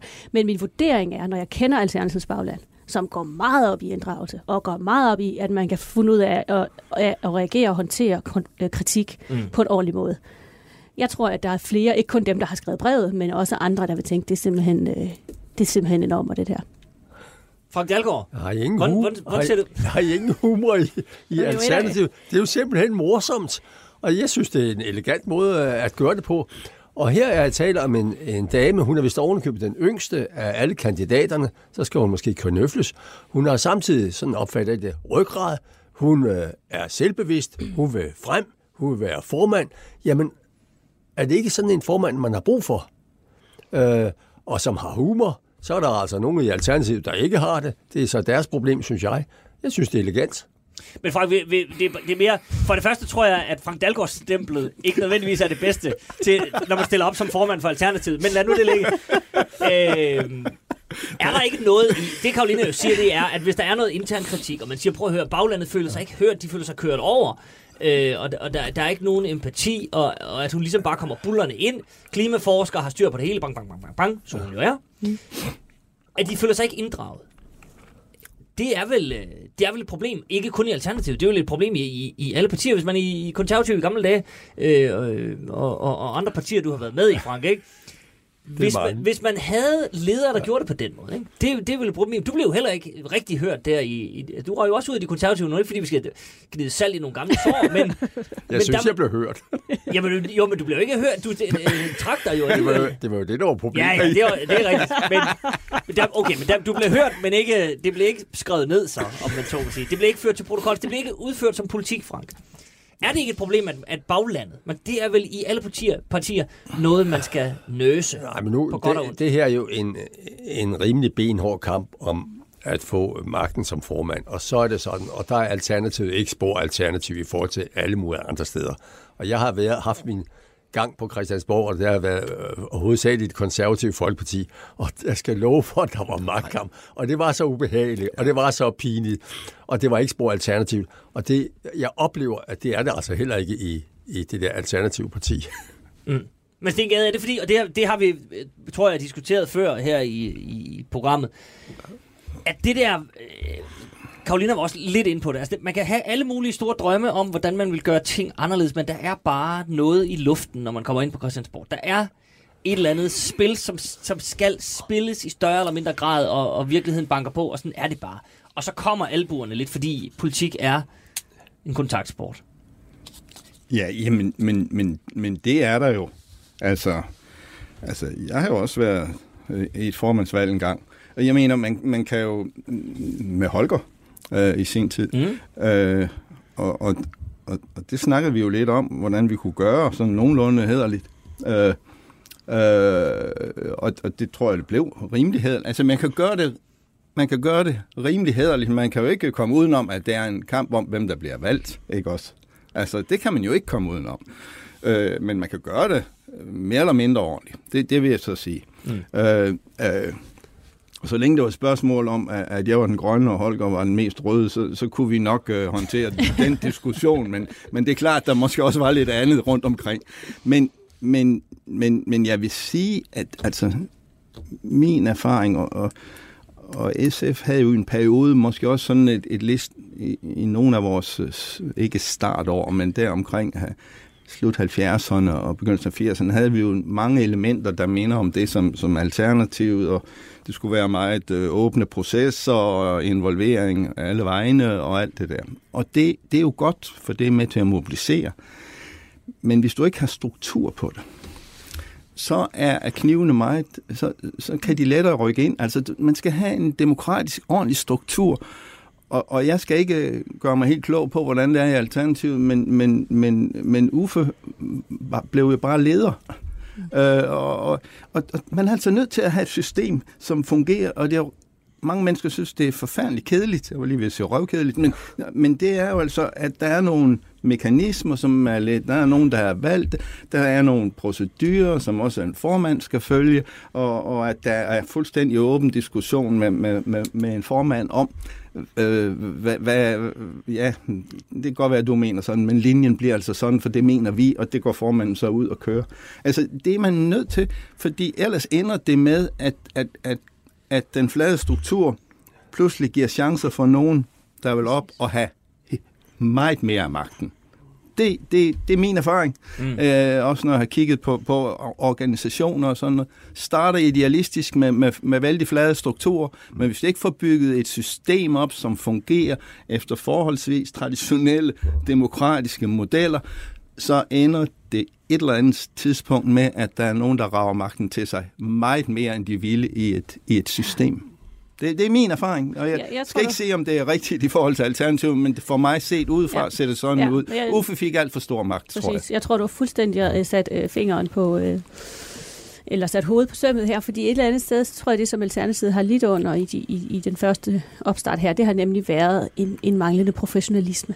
Og, og, og når jeg siger professionalisme, så handler det bare om en professionel øh, organisation, som ja, fungerer. Ja, ikke? Ja. Fordi når der er den her struktur, hvor man mangler, øh, kan man sige, de klare kommandogange og, og, og beslutningsrum, så foregår det uformelt. Og når noget foregår uformelt, så, så, så sker der det, du siger, Sten, nemlig, at lige pludselig er der nogen, der tager nogle beslutninger, som andre har sådan et hov, hvordan kunne I træffe den beslutning? Det har der ikke været igennem, men, men der er jo ikke rigtig nogen struktur, så hvordan skal man så? Så jeg tror også, man prøver at råde blod på det, og prøver okay. at bygge en organisation op, okay. som har de her lidt mere struktur... Øh, ja. Da jeg sad i ledelsen, var det noget af det, vi kiggede meget på okay. i hvert fald. Det var at sige, hvordan kan vi skabe en organisation i, i det politiske system? Det var så ikke bevægelsessystemet, men som i højere grad har, er meget mere klar på, hvem træffer hvilke beslutninger, hvor, hvilket mandat har man i hvilket rum, ikke? Fordi det var uklart. Øh, så, så jeg tror, du har ret. Og jeg tror, at, at derfor blev der placeret u, øh, uforholdsmæssigt meget magt hos, hos Uffe. Øh, ikke engang nødvendigvis, fordi han selv gerne vil have den, mm. men måske bare fordi han tog den, fordi der er ikke andre, der gjorde det. Ikke? Og, det har, og det har den betydet, apropos det med inddragelse, at det jeg har oplevet er, at meget af baglandet i Alternativet i den tid, der har været, på trods af, at man byggede et parti op, som, som ligesom stod på, at nu skal vi inddrage, og nu skal I være med til at bestemme, så var der rigtig mange bagland, der oplevede, at de slet ikke er blevet inddraget, ja. og oplevede manglende inddragelse og topstyring. Det har man også læst i medierne. Ja, ja. Og derfor er det sårbart lige nu, apropos Frank, det du siger, man skal da bare have en, der går ind og siger, nu skal jeg høre, hvordan politikken skal styres. Mm-hmm. Det er super sårbart, fordi man kan sige, at udgangspunktet er, at medlemmerne har oplevet ikke at blive inddraget. Så mm. nu vil de have en, der lytter. Og når man så oplever en som Therese Scavenius, som går ud og siger, når der kommer noget kritik, hvilket jeg synes, altså når man har kritik fra sin egen opstillingskreds, Altså, hvis jeg havde fået kritik fra min gamle opstillingskreds, så ville jeg nok lytte. Altså, jeg synes, at det er det mest alvorlige sted at få kritik fra, det der fra ens egen opstillingskreds. Ikke? altså, så kan jeg godt forstå, hvis der er nogle medlemmer, der synes, at, at, at, at de bliver trådt lidt over tæerne på den reaktion, som hun er kommet med. Ikke? Mm. Så derfor, er jeg, altså, derfor kan jeg tro, at det, at det kan ramme hende selv som en boomerang. Mm. Karoline, må jeg spørge helt konkret til, øh, fordi nu apropos det her med, øh, Sten var inde på, den flade struktur, så er der nogen på et eller andet tidspunkt, så er det uundgåeligt, at nogen vil gribe ud efter magten. Det er jo også et magtspil. Så, så, så ligegyldigt hvad man øh, mm. siger og gør, så er der nogen, der skal tage den magt. Mm. Øh, og der har været en del kritik af, også sådan i bagklogskabens ulideligt klare lys, at, at Uffe Elbæk på et tidspunkt melder ud, at han vil være statsminister i valgkampen. Mm. Ja. At det var et ret uklogt træk, men det er jo også det er vel et decideret magttræk at sige, vi vil simpelthen sidde på top med kagen. Øhm, er det, er var det sådan nærmest ualternativt Øh, nej, jeg tror mere, at det, det var tænkt som sådan et disruption-træk. Ja, det, det her det, det er så atypisk. Det er der aldrig nogen, der har gjort før, som ikke har peget på enten den ene eller den anden, altså hoved, hovedfiguren med rød eller blå. Niels Helve har jo gjort lige, det. Niels Helve ja, gjorde det jo faktisk. Med begrænset succes. Og Marianne har gjort det. Ja, ja. Rigtigt, siger, man radikale har også forsøgt den model. Man har ikke gjort det med gode, med gode resultater. Nej, det har man ikke. så, så på den måde, øh, men, men selvfølgelig også har det været, så det har været mere været et forsøg på at gøre noget, der var lidt anderledes, selvom det så er blevet gjort før. Ikke? Øh, det, det, som man så kan sige bagefter, er, at altså, de, de var jo ude og spørge kandidaterne faktisk i, jeg tror det var DR, nej, eller var det Alting, jeg kan ikke huske, om det var, der har lavet sådan en rundspørg til kandidaterne, hvor de spørger præcis om det spørgsmål til de seks kandidater. Synes I, det var en fejl, at pege på Uffe som statsministerkandidat. Og der er kun én, og det er Josefine Fock, som siger, ja, jeg synes, det var en fejl. Mm. Øh, og, det, og alle de andre siger enten, jeg tror, alle de andre siger, nej, de synes, det var rigtigt. Ikke? Eller så er der en, der ikke lige har svaret klart, tror jeg. Men det er jo interessant, fordi mm. Josefine øh, og jeg selv øh, var jo øh, som sådan i princippet selv med til at træffe den beslutning, men, men jeg kan jo så, det har jeg også fortalt før, jeg var jo for mit eget vedkommende uenig i beslutningen. Men når du sidder i en, en folketingsgruppe, eller det var sådan set en beslutning, der blev truffet i et man lavede en indstilling til Folketingsgruppen, og den indstilling kom sådan set fra, kan man sige, et mere strategisk rum, øh, hvor der sad nogle rådgiver og nogle pressefolk og nogle fra hovedbestyrelsen og sådan og, øh, og den indstilling øh, var jeg nemlig uenig. Jeg mente egentlig, at det var fint nok ikke at, ikke at pege på hverken med eller Lars, men at sige, at vi går til valg på alternativspolitik, og så må vi se, hvad det betyder efter valget, og så må vi agere efter, hvordan mandaterne falder ud. Men det var jo også en usikker strategi, øh, var der nogen, der mente, fordi så ved folk jo ikke, hvad de stemmer på. Mm. Og her ved de, de stemmer på Uffe, hvis man siger, det er Uffe som statsminister. Jeg mente bare, det var for snævert, men man kan sige, den beslutning blev jo så alligevel truffet, fordi at der var et flertal for, at det var det, man skulle indstille til Folketingsgruppen. Og så går man jo med, som, som det ved du jo også, Sten og, og Frank, når man sidder i en Folketingsgruppe, mm. og der bliver truffet en beslutning, selvom man så personligt mener, at det er den forkerte, så går man selvfølgelig med at forsvare den beslutning og går til valg på den beslutning. Så, så det var det, der skete, og jeg tror, at, at sådan en som altså Josefine Fock er så ude af melde ud nu, hun siger, hun synes jo også, det var en forkert beslutning. Jeg synes egentlig, det er ganske modigt af hende at gøre det, fordi det, det er jo en selverkendelse. Altså i forhold til, Men er det ikke også en vigtig diskussion i Alternativet jo, om fremtiden, fordi den er jo mega vigtig. Altså, det, er, det er jo ikke rigtigt, at det er ligegyldigt, om du vælger den ene, i hvert fald ikke på den grønne dagsorden, så er der nogle andre dagsordner, det har vi lige snakket om, men, men på en grønne dagsorden er der jo rent stor, stor forskel. Altså det er der jo savligt set. Så, mm. så, så det, det kommer ikke, altså man, hvis man skulle være grøn, kan man sige, så, så var det i hvert fald for mig fuldstændig absurd, det Uffe gjorde der. Altså, ja, det, der ja, skete. Jeg tænkte, ja. jamen, hvad er meningen? Ja. Altså, skal, skal Lykke fortsætte og sige uh, et eller andet fra talerstolen om en million biler og et eller andet, som der slår ikke engang ligger en eneste beregning på? Altså, det var jo bare, det var bare noget, han sagde. Altså, en million elbiler i 2030. Kan I ikke huske, han sagde det fra en eller anden tilfældig debat? Altså, det var jo ja. ikke, der var jo, lå jo ikke et Nej. stykke papir på tre linjer om det, før han bare sagde det.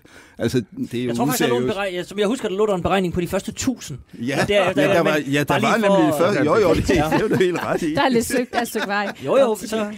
Men, men det er jo lige præcis det med, altså, jeg, jeg, det som jeg synes er vigtigt i politik, og der kan man jo bare, jeg ved, vi er jo egentlig mange på det område, der er også mange af mine gamle kolleger fra Alternativet, som er jo egentlig med mig i det, men, men jeg efterlyste jo efter valget en større selverkendelse fra partiet i forhold til, at man faktisk nok havde, måske havde man truffet, måske havde man truffet en forkert strategisk beslutning. Og at, at det godt være, at, øh, at man skulle kigge lidt anderledes på den anden gang. Det, som partiet stod fast på, det var at sige, nej, nej, det var helt rigtigt at pege på, for det var rigtigt at køre med den strategi, vi gjorde. På trods af, at man har tabt 5-4-5 mandater. Ikke? Altså, og der savner jeg egentlig bare en ydmyghed hen imod at sige, det skulle godt være, at det var forkert. Det må vi lige, det må nu vil vi lige gå i tænkeboks. Det koster jo ikke noget for et politisk parti at erkende, at man måske har truffet en forkert strategisk beslutning. Altså det kan faktisk være en, en styrke på den lange bane. Ikke? Mm.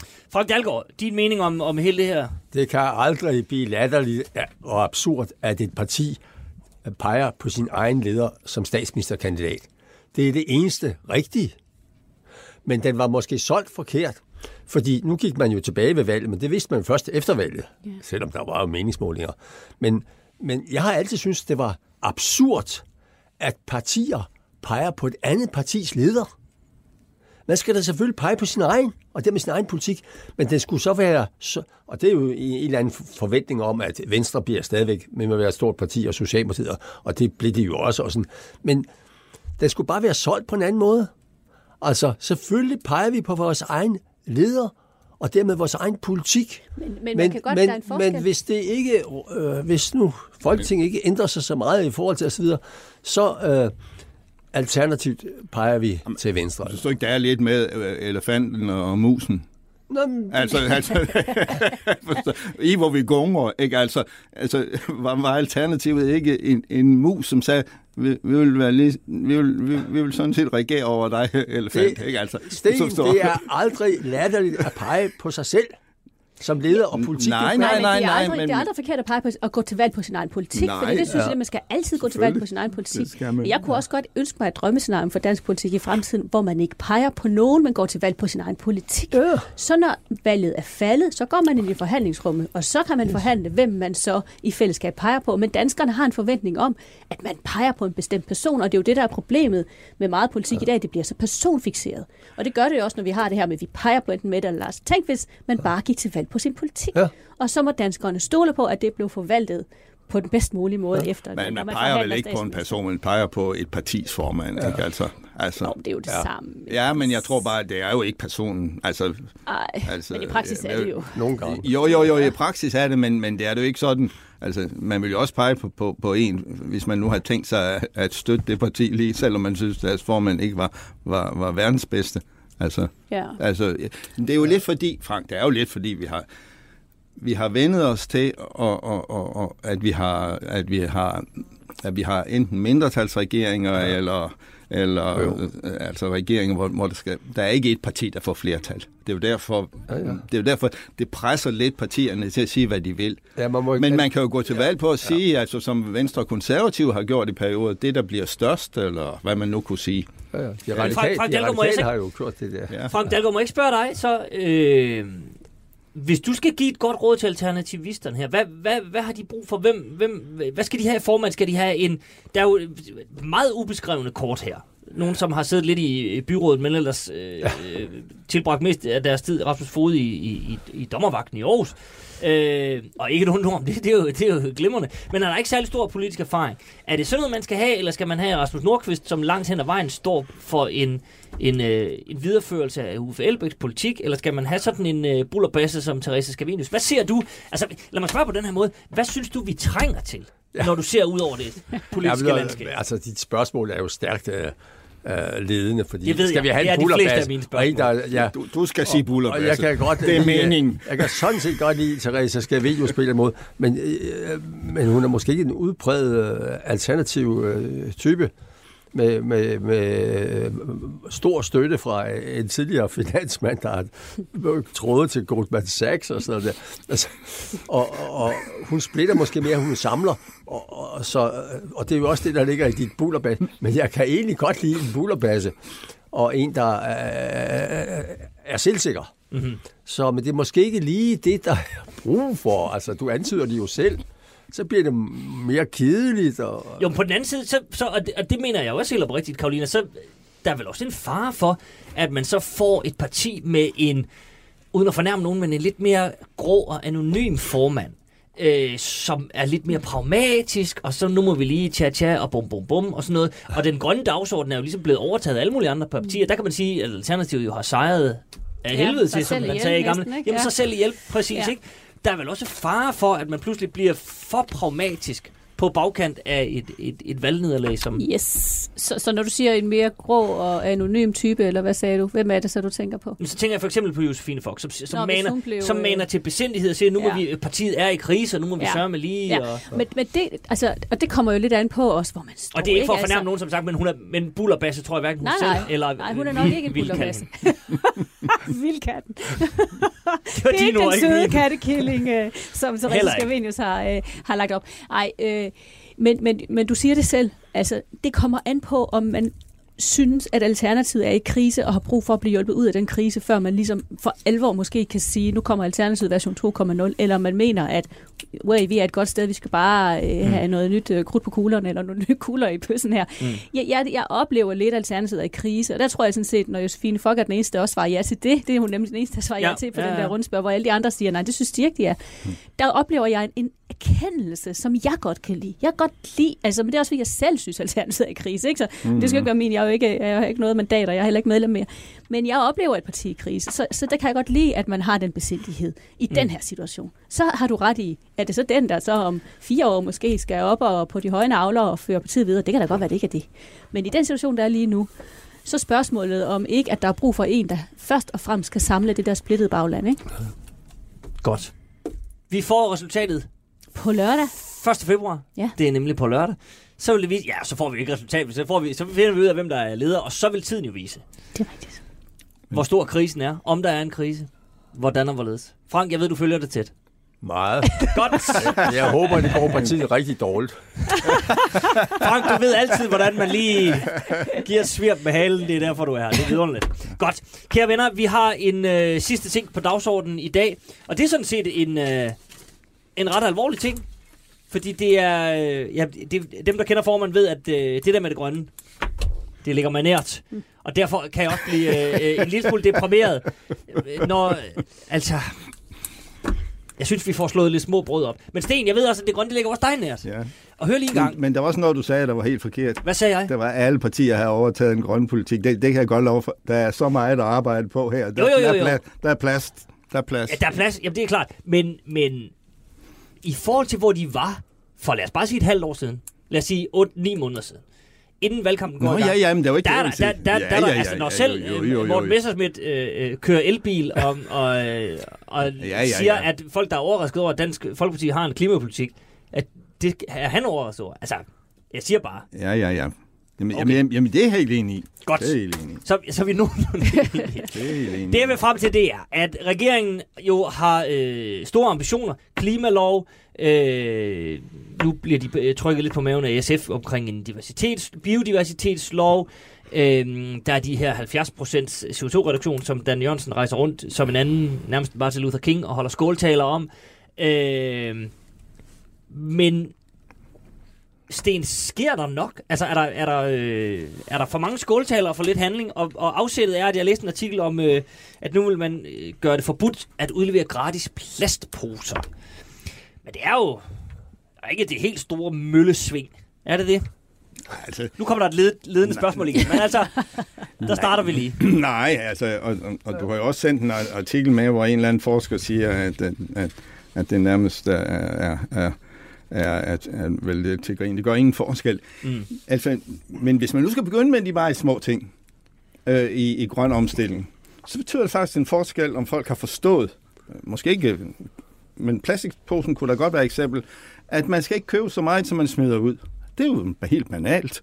Øh, det er jo vores ressourceforbrug, når det kommer til stykket, der er der er driveren for, at det er ved at gå galt, både på biodiversitet, eller ikke ved at gå galt, det går galt med, med klima. Nej, der sker der ikke noget øh, endnu. Altså, den store dom om den her 70% målsætning bliver taget alvorligt af de partier, der, der nu har støttet den. Den første dom, den kan jo først laves efter, at du har set øh, øh, den der klimahandlingsplan, som kommer her, øh, og så skal forhandles færdig inden sommer. Mm-hmm. Øh, så, så, så jeg synes da, at øh, altså, jeg, jeg, jeg synes, jeg vil håbe, at de kommer med, med en stor og sammenhængende plan. Og så er jeg så lidt ligeglad med, om, om, om der, hvor meget der kommer drøbende. På en måde vil jeg egentlig hellere, at det ikke kommer drøbende i, i små bidder. Det her med, med plastikposerne, det skal jeg fortælle dig. Det er et EU-krav, øh, at vi skal prøve at få det, de der plastik, plastikforbruget ned, og Danmark har været bagud, øh, så det er EU, der presser på. EU er i gang med en, en plastikpolitik, der i virkeligheden er, er meget mere omfattende, og omfatter også, at en hel række ting skal forbydes osv. Så, videre. så, så, så, så der er vi jo sådan set... Øh, det, det, det, det, det er jo ikke, betyder så ikke, at vi er færdige med den diskussion heller, fordi vi skal jo have plast delt op i tre typer, og så skal der ikke være lov at producere andre typer plast. Og så Præcis, skal og, det, og, og lige præcis det det der. der. Men, hvor, men hvorfor går man ikke ud, hvorfor går Lea Wermelin ikke ud med tiltag i den retning? Fordi det der med plasttyper og sådan noget, det er jo en oldgammel diskussion, det ved man jo godt. Og der er alt for mange plasttyper nu, og det Altså ved du, hvad, ved du hvad, det er fordi, det er fordi hun gør det, som, som, som, som, som i første række hun, hun ved, hun i hvert fald skal. Der sørger for, at vi kan overholde de bestemmelser, vi selv har været med til at beslutte i EU. Det er sådan set der, den er. Mm. Altså, vi, vi har jo ikke været foran. Vi, det har jeg siddet underholdt med mange gange her. Den der idé med, at vi er foran alle vejen, det er det reneste vrøvl. Øh, og, og, og det er vi ikke. Og da vi er så rige, som vi er, så overforbruger vi jordens ressourcer, og øh, derfor er vores udfordring enormt stor. Og det er både når det hedder klima og biodiversitet, og for øvrigt hænger de sammen, for de hænger nemlig sammen med vores ressourceforbrug. Altså, når vi har det der CO2-udslip, som vi nu snakker om øh, i Danmark, som på de der 8-9 tons per, per indbygger, så er det jo det, der sker inden for arealet. Mhm. Det er jo det, er jo, der sker på Danmarks areal. Hvis vi regner med, ligesom Danmarks Statistik, går ind og ser, hvad vi så har per indbygger. Hvis vi slår op i Danmarks Statistiks øh, bøger, så har vi mellem 11 og 12. Og det er fordi skibsfarten tæller med i vores økonomi, hvor rige vi er, men vi bare ikke tæller ikke med i øh, vores eget udslip, for det ligger ude på havet. Og hvis vi tæller med alt det tøj og boremaskiner og, og, og computer og så videre, vi, vi, vi har hjemme, så er vi oppe på 17 tons per indbygger. Og så er vi i verdenstop. Det er jo det, der er en stor realitet. Lige nu er man så i gang med at operere med de der 8-9 tons, som skal ned til en 2-3 tons i løbet af næste 10 år. Det er da også en kæmpe opgave, og vi skal helst gøre det sådan, at vi ikke flytter den, den igen til andre lande, samtidig med, at vi går i gang med, med fly og skibsfart og, og så vores forbrug. Men, men det er en stor proces, og derfor, når jeg så siger, at det her det er ikke noget, der slutter, så det, det, jeg synes, det vigtigste, der kunne fortælles, i stedet for måske skåltalerne, det er, kære venner, kære danskere, I er ved at forstå det. Øh, kan, I, kan I give os den, det håndslag, at I vil være med til at presse det her de næste 15 år, valg efter valg, mere og mere ambitiøst, mere og mere grøn omstilling. Altså, for det er det, der er brug for. Og at det ikke bare bliver en, der lige topper op nu, og, og, og så siger vi til næste valg, at det, vi har løst det. Nej, det har vi ikke. Men vi skal have den der forståelse af, at det her er en kæmpe proces. Det, det er, øh, det, det, for inden af det her står sådan set et samfund, der er indrettet på en ny måde. Mm. Det, det, er, det er det, der er. Og, og vi kommer til at betale for vores forurening. Altså, så kommer jeg til at betale for forureningen af det tøj, jeg her, her som er produceret i uh, et eller andet andet land. Men, men, men, men skulle jeg egentlig ikke også det? Uh, uh, og når jeg åbner min computer, som er produceret i Vietnam eller i, i Kina, uh, skal jeg så ikke også uh, egentlig være med til at betale den forurening, som i dag tæller med i, i Vietnams og i, i Kinas CO2-udslag? Jo, selvfølgelig skal jeg det. Så de der priser, og der er jo mange virkelig, og derfor er opgaven kanon stor, og det har den desværre været i 10-15-20 år, men, øh, men, men nu, nu er danskerne ved at forstå det. Det er jo godt. Og, og europæerne for øvrigt også, kan man sige. Mm-hmm. Ja. Halleluja. Frank Dahlgaard. Ja, jamen, jeg, Ja, det, var- det, var, Jeg jo også, meget- det var da også en tal for de varme Jeg er lande. meget enig med dig, og jeg er gammel spejler, og jeg er sådan set stadigvæk spejler. Og før det blev moderne på venstrefløjen, så øh, var der nogen, der talte for miljøet, også helt konkret, og forureningen. Og vi forlod ikke en lejrplads, uden den, den var fuldstændig sløret, og der var ikke noget skidt tilbage. Hvis det her ikke skal løbe af sporet, så må man sondre mellem øh, global opvarmning og CO2 og andre drivhusgasser, øh, øh, som nogen siger er et problem, og så forurening. Og global opvarmning, det er ved Gud ikke forurening. Øh, plastikposer, det er forurening. Jeg bor ved Bagsværsø, og det er forfærdeligt at se, hvad der flyder af plastik der. Og det skal væk, og det er et kæmpe problem. Og det tager man så fat på her, måske på en lidt morsom måde. Andre har taget fat på det for længe siden. For eksempel USA. Trumps USA. Jeg tror, i 30-40 år har de ikke brugt plastikposer i dagligvareforretningerne, men papirsposer. Som Lidl, den tyske dagligvaregigant, der er på vej ind for fuld drøn og succes i, i Dan- Danmark, der er det ikke plastikposer, som i Irma og alle de andre steder. Det er papirsposer. Det er da øh, et skridt på den rigtige vej. Så, og det er forurening, og det er noget, folk kan forstå, fordi det ligger og flyder alle mulige steder, og folk kan nok også forstå, at det efterhånden bliver opløst og bliver til mikroplast, og fiskene spiser det, det går ind i fødekæden, og det er helt forfærdeligt. Og derfor er det også en klimaudfordring. Det er jo der, du har sammenhæng blandt andet. Ja, der er jo alligevel en sammenhæng, ikke? Der er jo en stor sammenhæng faktisk, fordi hele biodiversiteten, hele øh, altså havets tilstand, den, den, den, den tilstand, som vi udsætter vores fisk for, ja, har betydning men, for vores... Men global år. opvarmning, og, og hvorfor er det nu så øh, forkert, at der kommer lidt opvarmning, og hvor meget er menneskeskabt, det aner vi jo ikke. Men det er nok noget. Altså, ah. altså, du kan jo læse. Ja, det kan du vel. Kan, kan du ikke? Jeg kan læse en hel masse sludder. Nej, Og det- nej, nej, nej. Og jeg nej, kan nej. også læse noget rigtigt. Det er Og da jeg ikke er fagmand på det her område, så læser jeg nogen, jeg har ligesom har lidt tillid til. Og de fleste af dem siger, jo, det er menneskeskabt. I hvert fald en del af det er menneskeskabt. Men jeg kan også min historie.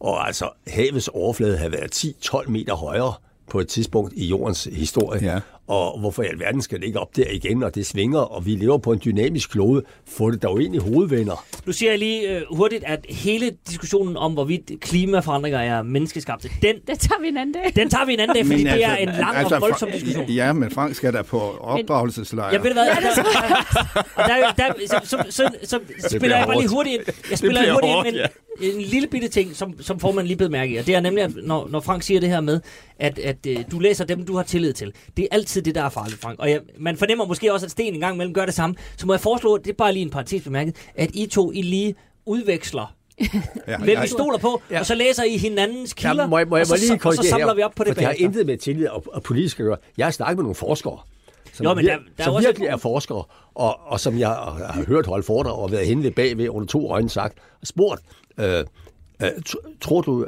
hvad mener du selv om det her? Og de har alle sammen sagt dem, jeg øh, har mødt, øh, ja, det er menneskeskabt, i hvert fald delvis. Og så, Jamen, det men, tror jeg, så. jamen selvfølgelig er der en masse andet, det ved vi da, hvis, ja. hvis, alle, hvis alle vulkaner kommer og i udbrud og, og så videre, og hvis alle skovene brænder og så videre, altså det ved vi jo alt om. Ja, ja. Der er jo altid noget ved siden af. Godt. Hvis det- solpletterne pludselig er kraftigere, ja. det er jo alt det der. Det er Godt, det der. venner, solpletterne lader vi ligge. Men, men, men problemet Ja, er, at der er noget, vi kan løse, Frank. klokken. Ja. Jeg kan godt lide, at bølgerne går højt her i studiet, men de andre bølger, dem venter vi med. Karolina, vi skal, vi skal sådan så småt til at runde af. Ja. Jeg vil bare lige høre sådan, fordi vi skal bare lige holde fast i, i, i vores sigte her i programmet, nemlig det sådan rent politiske. Ja. Er det, er det fair nok, at regeringen har nogle, nogle store ambitiøse mål, og at man ligesom bliver ved med at sige, øh, vi sad i sidste uge og diskuterede øh, Nordsøolien, at man øh, har sparket den nu for anden gang, den beslutning til hjørne, man siger, åh, det kan vi rigtig finde ud af, fordi det er mange penge, og, men, men den oplagte beslutning er jo at sige, nej, selvfølgelig bruger vi ikke efter mere, og så videre, og så videre, og der skal komme en klimalov, vi må lige se, finansieringen af alle de her tiltag, det må vi også lige se, vi skal lige snakke med folk, eller sådan noget, og så går man og tumler med plastikposer indtil da. Er det, Det- er det fair nok? Øh, nej, nej, altså ikke hvis du stiller det op til en modsætning. Så er det jo ikke fair nok. Altså, jeg har intet, jeg synes det er fint med de her plastikposer, og man kan sige, det er jo sund fornuft at begynde, og, og som, som, som Sten også siger, det er jo sund fornuft at begynde at sige til danskerne, tænk lige over jeres forbrug, tænk over, at I kan tage en pose med hen, når I køber noget, i stedet for at skal have en plastikpose osv. Og det, det signalerer det her jo. Og det er jo, altså, når en forsker går ud og siger, uh, det har ikke nogen effekt, så har jeg sådan lidt, nej, men det er jo sund fornuft, og det gør jo ikke nogen skade.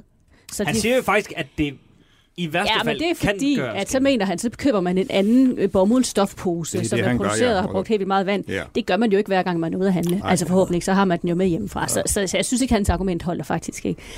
Men når det er sagt, så er jeg jo så bekymret for de der skide, undskyld, jeg siger det, øh, klimahandlingsplaner. Fordi jeg tror ikke, at vi når et resultat, som vi herinde, eller i hvert fald Sten og mig, måske ikke så meget sagt, men du vi skal ikke spejderen. Nej, det er rigtigt nok. Vi synes er tilfredsstillende. Altså, jeg er så bekymret for, at Socialdemokratiet har allerede taget så mange forbehold for de klimahandlingsplaner. Uh, det må ikke gå ud over det ene og det andet og det tredje, og erhvervet i Danmark, og uligheden, og hvad er det sidste, landby, øh, skævheden og sådan noget. Der er masser Altså, af der er velfærds... så mange for, ja, aspekter. hele velfærdsaspekten. Mm. Der, der er ikke noget der. Altså, du kan se hendes, hendes nytårstale, hvor hun tog en masse forbehold, og så har jeg bare sådan, hvis det er udgangspunktet, så når vi ikke nogen vejen.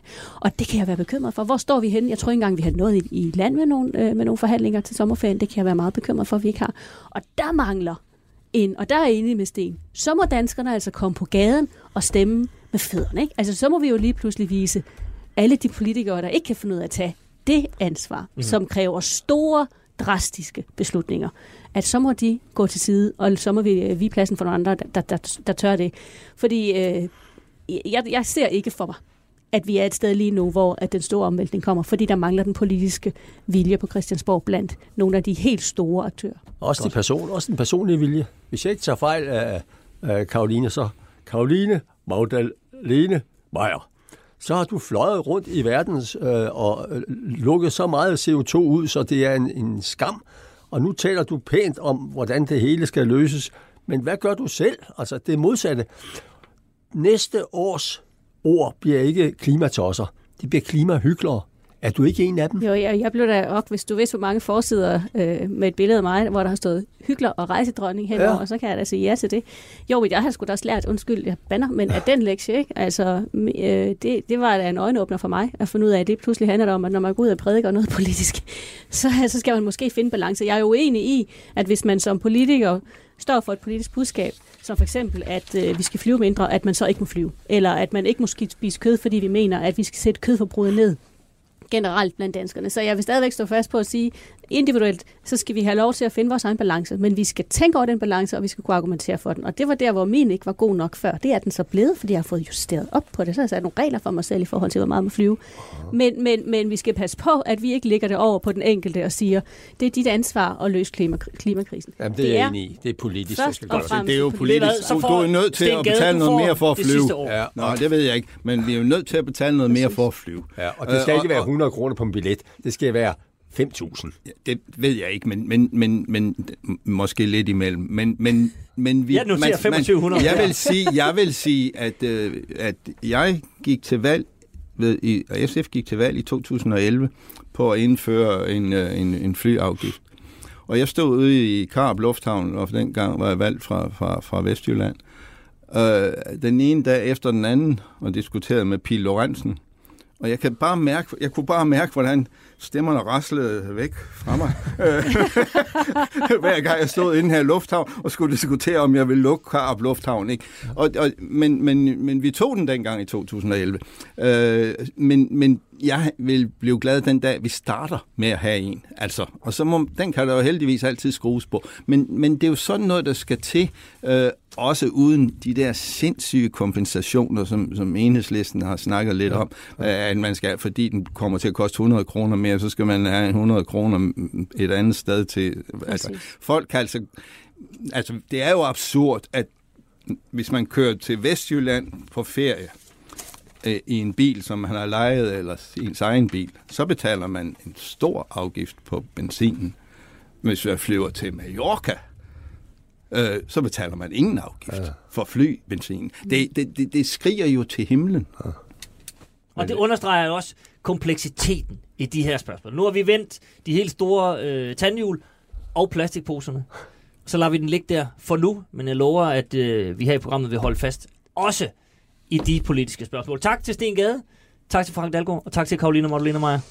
Vi er tilbage næste uge, samtidig, samme sted. Tak for i dag. Podcasten er sponsoreret af Maxus, som netop er lanceret i Danmark med 100% elektriske biler med moderne teknologi og højt udstyrsniveau. Find din forhandler på maxus-danmark.dk